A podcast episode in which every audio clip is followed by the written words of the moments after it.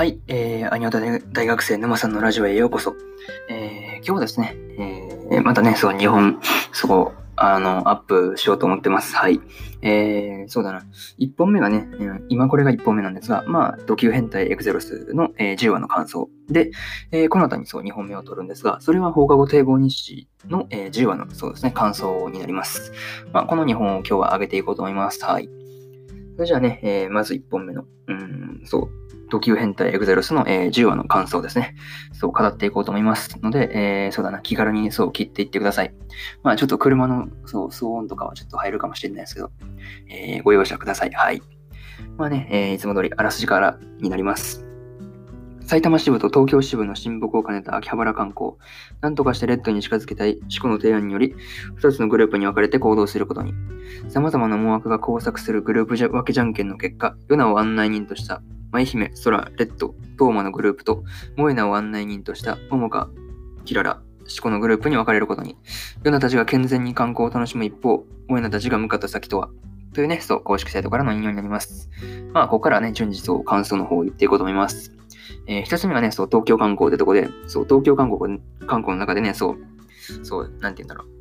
シコがね、そう、本気でその、レッドを落とすんだっていうね、そう、こんなんて言うんだろう、今度こそそう、レッドを落としてやる的なことを、まあ、キララに言ってたわけですが、まあ、その後にね、そう、他にもレッドを狙ってるやつがいるかもしれないっていう、そうね、言葉の後、そう、ヨナがその、ね、ちょっと企みというか、まあ、そうだな、エネルギーをそう、レッドで貯めようとしてたんですよね、そう。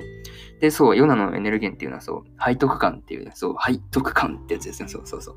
とのことでね、そう、院長キャラがね、そう、なんていうの、実は知女だった的なね、そうネタっていうのは、まあ、鉄板ネタではあるんですが、やっぱりね、そう、見応えというかね、そう、いう、なんていう感じのことは、はい、思います。まあね、やっぱ見どころ、なんていうんだろう、見見どころっていうか、まあ見応えがね、そうある感じなのかなと、はい、思います。はい。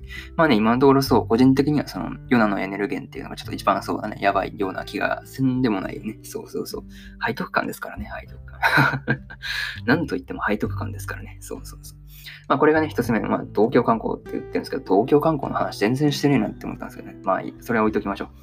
まあ、二つ目がね、そう、キララの髪飾りっていうところで、そう、電車でね、そう、キララが髪飾りを落としたことからね、その髪飾りのことを何か知ってるんじゃないかっていうふうに、まあ、レッドに問いただすというかね、まあ、そう、そういう感じで、まあ、問いただすというか、まあ、そんな感じでね、そう、キララが聞いたわけですが、まあね、そう、実はその髪飾りっていうのは、まあ、レッドがね、そう、レッドがその小学生の時にそう、キララに送ったものだったっていうことが、まあ、ちょっとそう、幼少期のエピソードとともにそう、なんかね、そう、ちょっと、なんて言うんだろう。なんかちょっとね、そう、多分ね、からかい上手の高木さんみたいな感じの、そうそうそう、なんか、そういう感じの、そう、なんて言うんだろうね。二人のそのやりとりがね、そんな感じだったんですけど。まあね、この時のそうエピソードから、まあ、髪飾りをつけるっていうのは、まあ、婚約了承済みをそう意味するっていうことになっててね、そう、まあ、それはそう、恥ずかしいよね。知らずにつけてたからね、そうそうそう。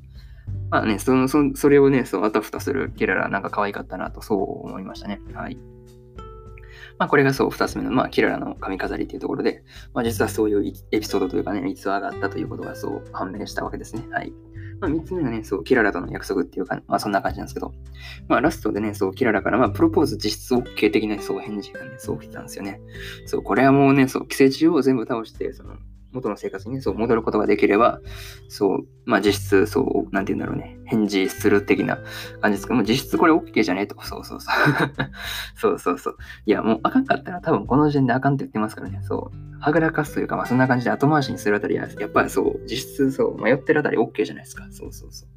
だからそう、これはね、もう、レッドはもう寄生虫全部倒すしかねえよなっていうふうなことは、はい、思いましたね。はい。